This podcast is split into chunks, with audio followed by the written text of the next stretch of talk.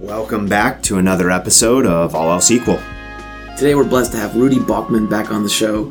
So Rudy's recently found himself at the center of a public policy debate regarding German imports of Russian natural gas after co-authoring a brief uh, on the hypothetical impacts of a German embargo. To, to quote someone on Twitter, Rudy is hashtag not a scientist, but has exposed himself as a political hashtag agenda pusher and hashtag econ blocker. It's a lot of hashtags, but I like hashtag econ blocker. Yeah, what do you think? Let's get right to it with all else equals favorite econ blocker. Rudy, thank you so much for joining us today. Uh, very glad to be here. Yeah. So, uh, all right, this is an this is an educational podcast for Notre Dame students. Um, so we're gonna have to talk about the economics of everything that's going on. But uh, before we do, what's it like being famous now? Well, I guess more like infamous. Um, uh, well, I, I didn't necessarily seek the limelight. I mean, it's on the one hand, I guess, gratifying to to see that your work and thoughts have some impact in the real world. Uh, on the other hand, it's uh, not so pretty when the German chancellor on the most important uh, talk show in Germ- on German TV uh, on Sunday evenings, uh, although not by name, but you know, basically calls out your work as uh, irresponsible uh, uh, number crunching. To, to, translate it.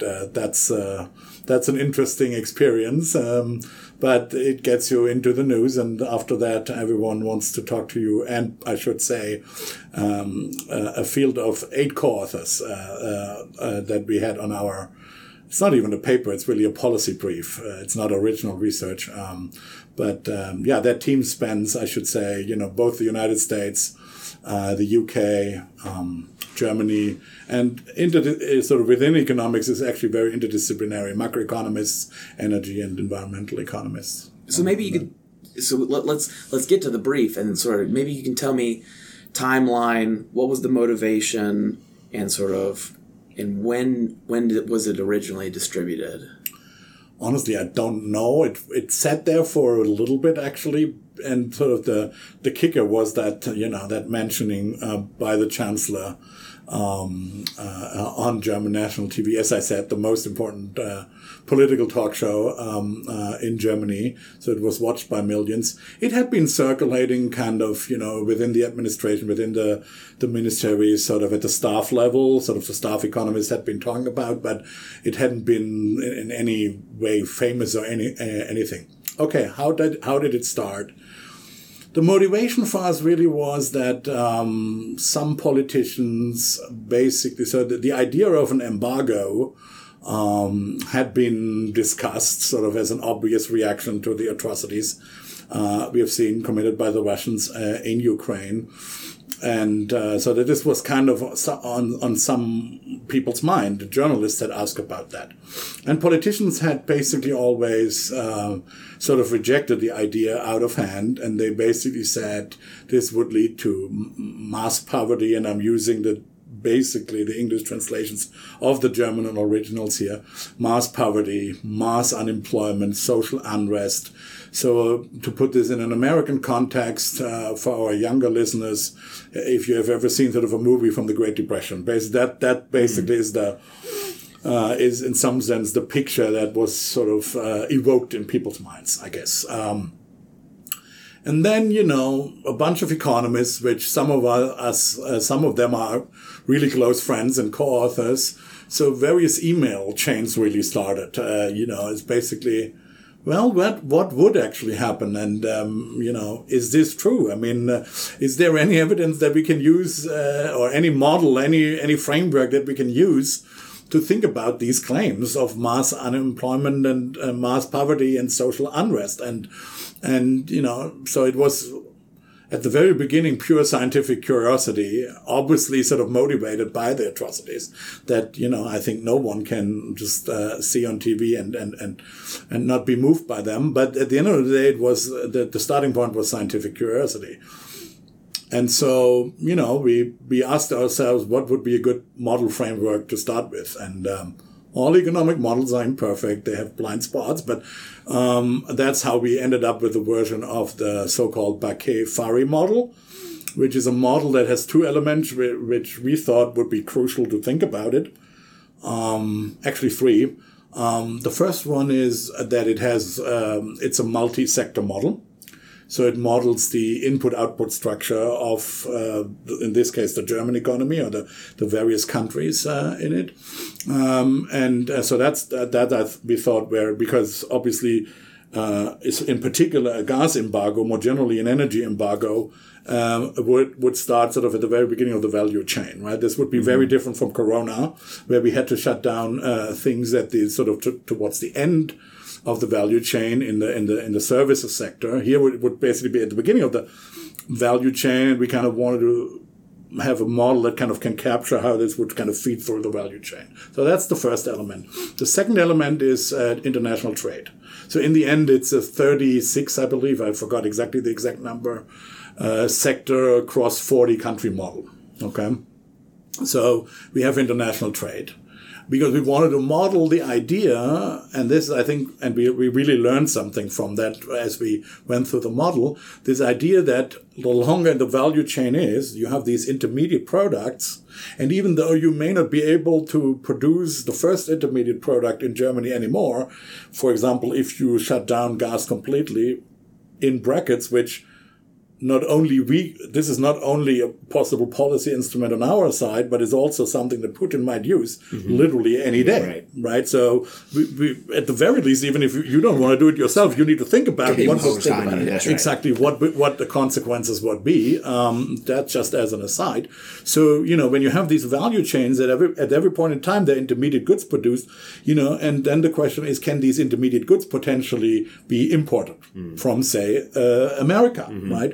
Um, it is pretty clear that we can't immediately import uh, liquefied gas from America. That's not possible.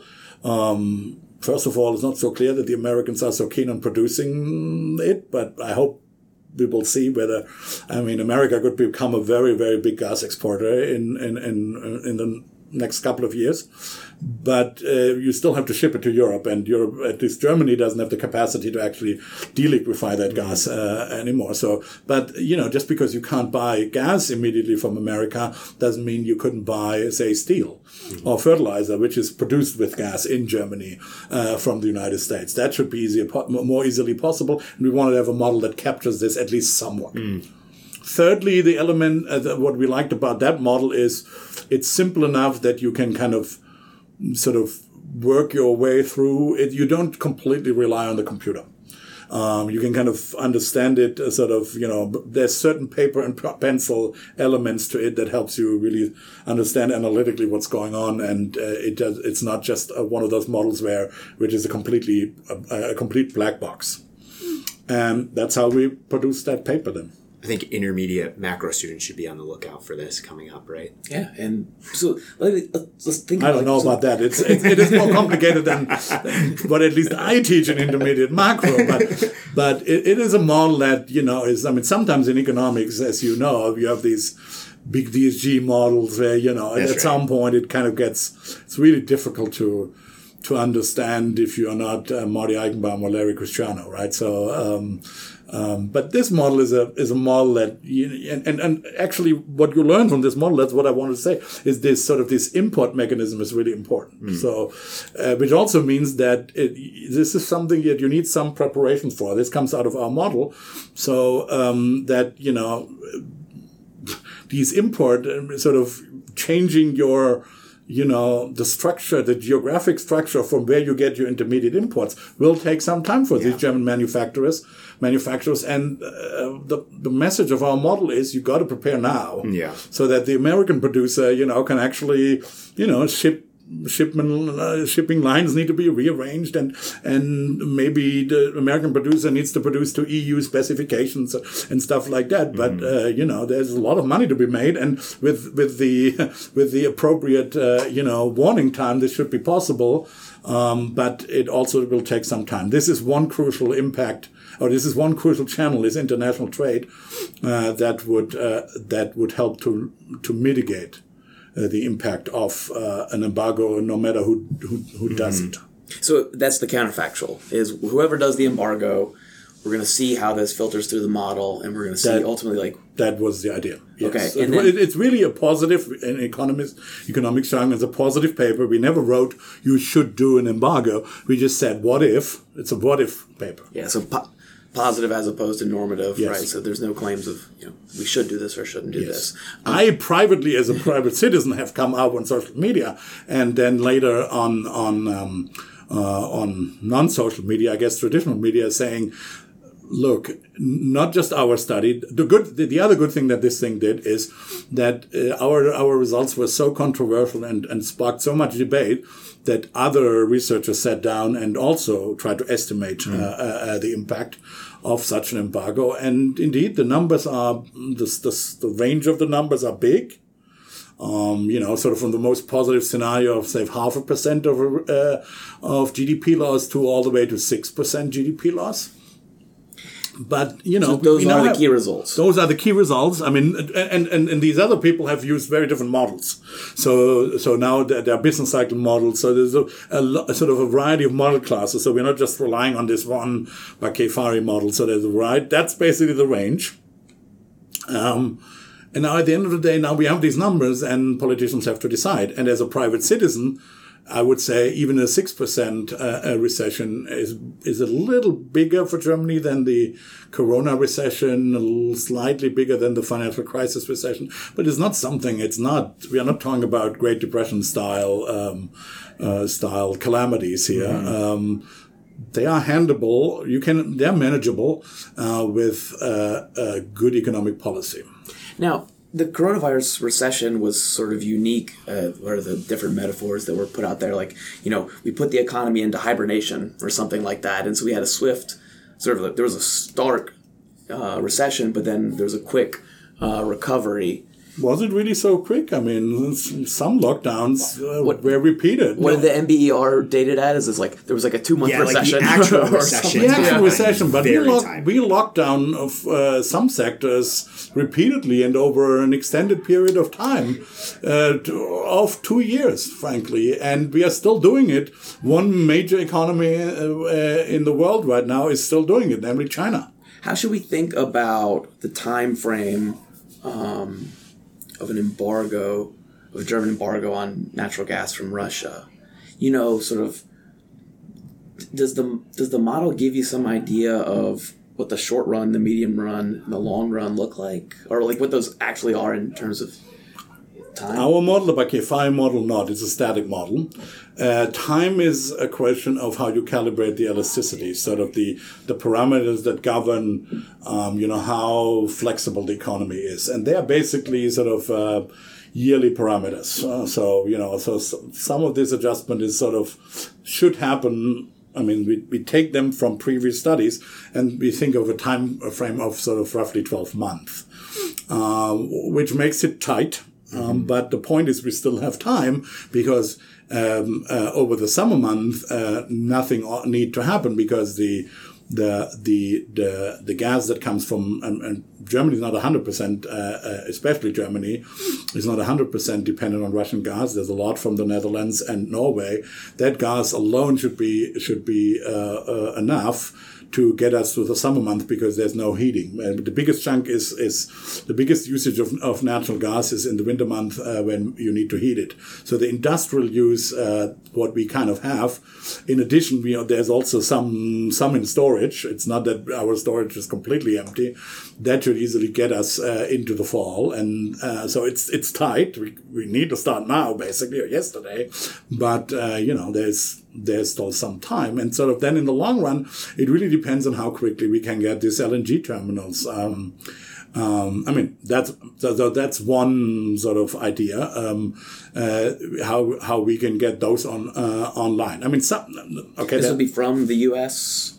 I, could be from Qatar, for example. Uh, I just don't know anything about the process of taking liquid natural gas and Um, Yeah, I mean, sort of, sort of. The, so what, what, what? It's a, it's a fascinating technology if you think about it. So, um, oil and coal are roughly a world market product. It is true that coal and also oil have different chemical uh, uh, sort of uh, have different chemical properties depending on which country they are from, and so not all refineries can refine um, all oils oil types in the world. So it's not a perfectly homogeneous good, but it's they are pretty homogeneous, and because they are transportable on ships, it's it's it's much more of a of a world market good that you can buy around the world. What makes gas, natural gas special is that it's pipeline uh, because it's gas, so you need pipelines, and that makes it uh, uh, in that form actually a local good right? So mm. it's hardwired. There's a there's a pipeline between Russia and literally Germany, mm-hmm. and you know if Germany doesn't take it, no one else will. I mean, they literally have to let it go in the air or burn it, or eventually they can build pipelines to China or India or something. But uh, you know, in the short run, if we don't take it, if Europe doesn't take it, that gas is wasted. Okay. And what's the genius of, of the of the LNG term uh, uh, technology, the liquefied natural gas technology, is is you basically make gas uh, a, a, world market good potentially because it becomes then like oil, it's liquid, right? Yeah. You put it in chips, okay. um, and and the problem is you need the infrastructure on both ends of the shipping shipping line to um, first liquefy it and then deliquefy it and uh, and that building that uh, Germany in a catastrophic move. They had actually thought about building those LNG terminals in Germany, and it was a political decision not to do that, mm. which made us incredibly dependent on Russian gas. Um, this would be much less of a problem if we had them on in uh, online.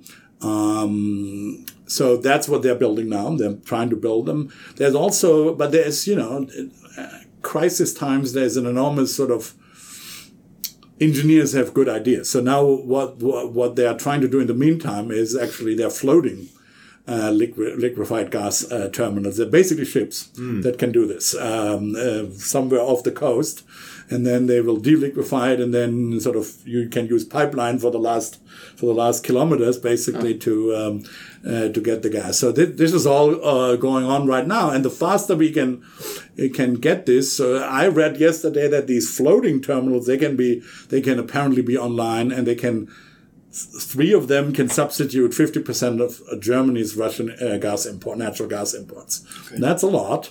And that would help quite a bit uh, to, to kind of do this uh, uh step by step uh, uh, bridges until we have sort of the full LNG um, terminals in place. Uh, to yeah just buy our gas from the Americans from Qatar. Um, uh, I think the Maghreb states, uh, Algeria and um, and Morocco uh, uh, produce gas, and uh, so until we have that in place, where we then can.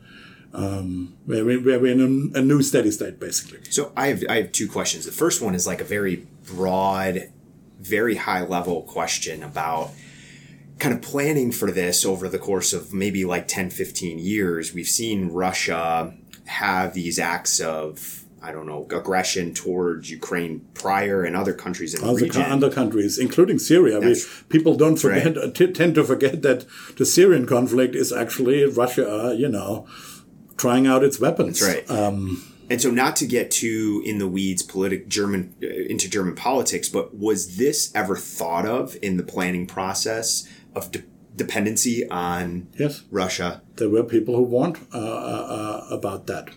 And I mean, first of all, from the Allies, the Eastern Europeans have told the German politicians over and over and over again that these things will someday be used as a weapon. Um, and this is exactly how it turned out. Some political parties did it. The Green Party said many, many for many, many years they have been warning uh, that this is exactly what would happen. Uh, and um, but they were not heeded. Uh, there is sort of a traditional, well, let's just call them a cartel of uh, certain political parties that are very into fossil energy, that uh, have sort of a traditionally good, um, you know, they get a lot of political support from industries that either produce or depend very closely uh, on fossil energy. Um, and those industries themselves and the trade unions themselves, those are the three parts. So it's the parties, the trade unions, and uh, the industry associations. And those are an incredibly powerful cartel, um, which uh, did not, now to use econ parlance, uh, did not price in um, you know the the security policy externality here. I mean, we when we talk about there's in other words when we use fossils, we do not just have a climate externality, right? We we we we we, we lower the we have climate change and do not usually price that in directly unless we have policy measures. There's a, it, it, turned out, and people have been warning about that. Uh, there is a security policy externality on top if you use fossil, and um, uh, now that price is being paid by civilians in the Ukraine with literally their lives, mm. and. Um, yeah, this is a colossal policy failure in Germany, um, but it's not for lack of uh, warnings. It's this was a deliberate, a quite a deliberate decision, um, and um, yeah, I mean, think about to use an analogy. Germany now has basically its Greek crisis moment, I would say. Mm. Um, but it's it's not living up uh, um, uh, to paying for it, right? It's just as we probably correctly said to Greece uh, in the euro crisis, you know, you had a bad fiscal policy. You caused externalities in terms of the danger of financial contagion across at least, uh, you know, Southern Europe, French banks, etc. And you are being punished now by a very, very, very, very severe recession through austerity policy. And the Germans were the ones instituting and imposing that on Greece. Um, the Germans now have the same crisis, just not with failed fiscal policy, but with failed energy and mm-hmm. security policy. Um, unfortunately, Germany is big enough, is a, is a, is at the end of the day a hegemon in Europe, and no one has really the power to punish the Germans for it. That's the problem right now, and the Germans are obviously not willing to live up to it, and so um, the victims are the dead in Ukraine. So my second question was more along the lines of kind of let's imagine a scenario that that actually comes true where we see an embargo imposed or the Russians actually shutting off supply. What is kind of the economics of what happens in day-to-day Germany then? Do we see prices soaring for natural gas? Do we start to see, you know, certain um, mechanisms come into place to reduce demand, right? Because supply is clearly going to be fixed to whatever they can generate on their own offshore or whatever stores they have. So, although that's not fixed, that's getting that's getting better. getting over better. Time. It's right. will, it will get better over time, but this is important, right? right. So this is then a matter of you know. Um, uh, you know how can we get to to always this next step right first we have we have um, uh, we have the storage which we then need to use up then you know that will hopefully get us close to where we can have the floating LNG terminals. And they, those will help us hopefully get to the the physical infrastructure of LNG terminals. So that's one thing. I should say I should uh, say though that um, it, by the way it doesn't have to be a complete embargo. There are all manner of intermediate of intermediate solutions um, like an import tax, an import tariff on Russian gas, oil, and coal, depending on how you want to do it. There's the idea floating around of escrow accounts where you basically say to Putin, you only get a certain fraction of uh, mm-hmm. uh, because let's face it putin actually makes more money now than before because of the increase in gas price right? So uh, it's true that quantities have already declined um, quite a bit actually. Um, but uh, uh the price effect sort of you know overcomes that. And putin is actually getting a uh, right now the russian government and probably putin himself is getting actually rich uh, because of the the huge uh, uh, gas prices uh, and other energy prices. So what I'm saying is there there there are the intermediate solutions like these escrow accounts where you only give Putin a certain fraction uh, mm-hmm. and the rest is basically held in in escrow and then and you say you know you get it when certain conditions uh, with Ukraine sure. are satisfied or something like that. But okay, so let's assume and of course, Putin could always. Putin is not a small actor, so in a purely competitive market, what would happen is that, you know, the the Russian counterpart would just swallow that and still make money, and they would, from economic rationality, they would keep doing what they're doing and earn less. Um, but of course, Putin is a strategic actor, and uh, he has shown not exactly an inclination to follow economic rationales mm. because economically it makes no sense to have this war, right? Obviously. Um, and so he, he might retaliate uh, to that with an embargo. And so you have to be prepared for the embargo situation. All right. So what would happen? As I said, there is still ample time. For oil and coal, uh, the European Union, I think today the European Union is basically uh, is, is uh, imposing an, uh, a coal embargo. That's what they that's what they said. I'm not exactly sure exactly what the timeline is. I haven't. I just read the news, literally the the headline that the, a coal embargo is coming. So I don't know whether that's going to be tomorrow or like in in six months. Mm-hmm. But I think that that part is uh, we are fine. We're just going to buy that on the world market. Similarly with oil, um, the big thing is gas. What would happen? So we would use uh, draw down our storage. We would build up all these uh, first floating uh, LNG terminals, then the physical terminals, and then uh, what we are currently not working on but should be working on is. Uh, we, I say the German German politicians, is how do we reduce demand? So they are working very much uh, and I think in a good way to increase supply to find substitute supply in the world market. But there are currently the, the institutions are such that uh, demand is not uh, uh, reduced, and that is going to create problems uh, down the road. That is. There's, in my view, a ticking time bomb. So, the, so for example, to just give you a concrete example, the regulation is such that that German households are the last one. So it's a, basically a, a system of cascading rationing. So they're basically a law that says you know, some industries, the industry will be shut down first, and then there's sort of, uh, mm. And then you know, then then household, but sort of first industry. So households are pretty much made whole because we will all we basically, in principle, have enough to heat the, the the households if we shut down industry completely, and then there's some, I guess, some very crucial infrastructure exceptions that even come after the households, I believe, like hospitals or something. Mm-hmm. Um, uh, but that's the cascade. It's rationing. Um, we don't use the market mechanism here at all right now. Yeah, it's strange, right? usually, usually prices are doing that yes, sort of rationing. That's exactly what you would like to do, uh, see see done as an economist, but that's not what we're doing. So the households can they can just you know keep heating the way they heat, um, especially since some of their contracts are actually long term contracts and. Uh, uh, to use economic uh, technical term, there's a nominal rigidity here. Basically, they have these long-term gas uh, contracts, and a lot of the households don't feel actually the increased gas mm-hmm. prices that industry does feel mm-hmm. um, already. Uh, and so this is a big problem. This is a major problem. So that right now there's no incentives whatsoever for the household to either do some simple insulation uh, uh steps uh, for their house to maybe get heat pumps which is difficult, I know, because uh, because of the current supply chain problems in China. You need uh, intermediate parts to, to produce these uh, heat pumps, uh, to,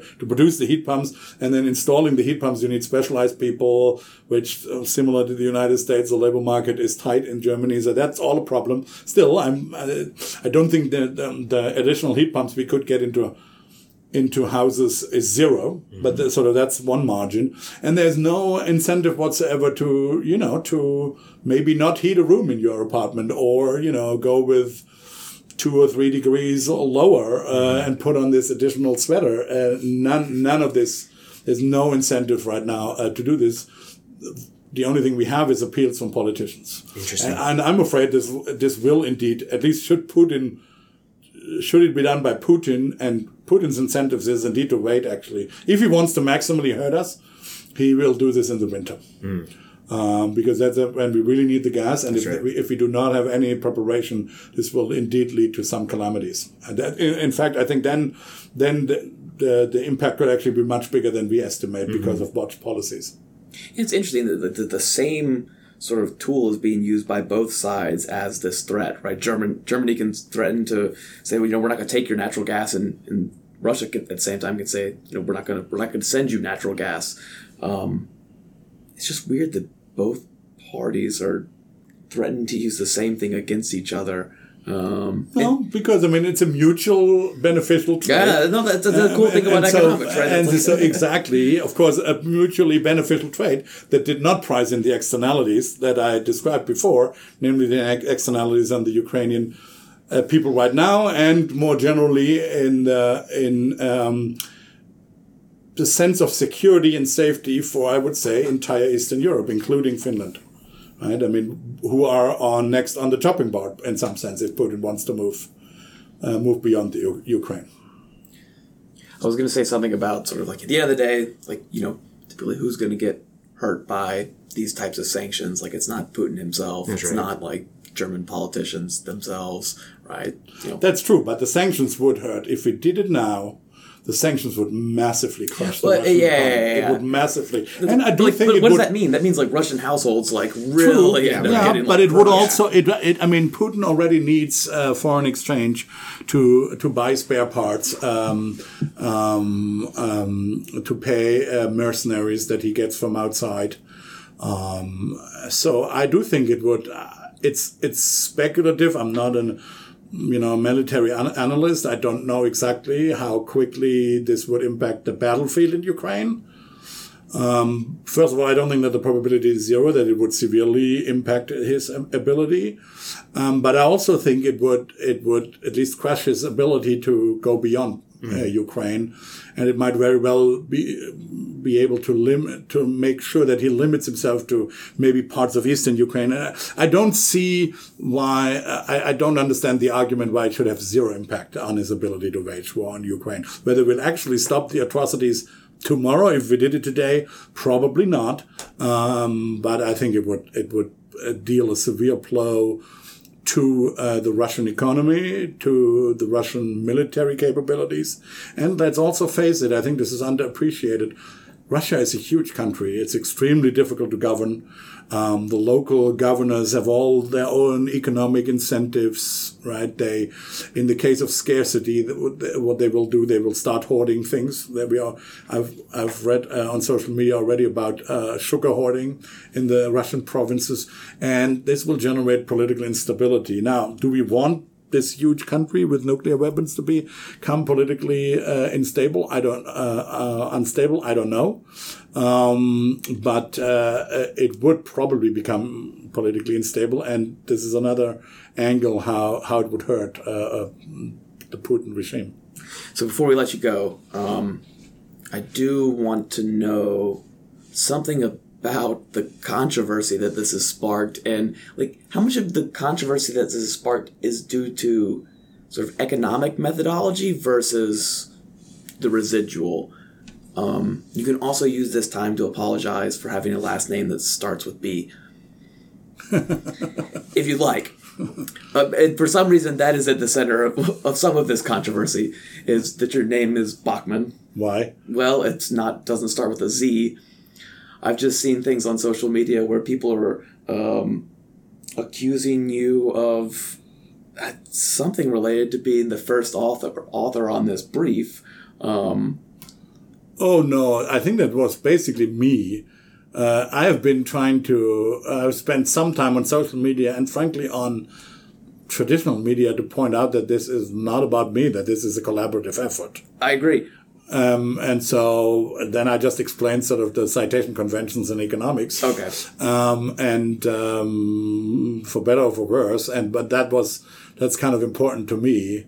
Um, but I don't know, know why I should apologize for my last name. I was just kidding. Yeah, yeah. you don't no, I actually need to apologize. No, no, I know, I know. But uh, anyway. I, I, it, this is. I don't think this has anything to to do with me personally. It just, you know, at some point it got uh, attributed as the Bachmann paper, the Bachmann et al. paper, and I tried to push uh, very much against that because it it is it was very much a collaborative effort, and I would argue it wasn't even my main effort.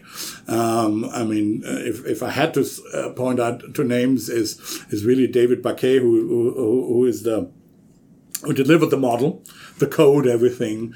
Uh, ben Moll at LSE, is kind of sort of the coordinator of the team, and and Moritz Schularick in Bonn, who is a writer. And but everyone had their contribution. It's it's really a truly um, a truly collaborative effort, and I'm certainly not up there with the biggest with the most effort.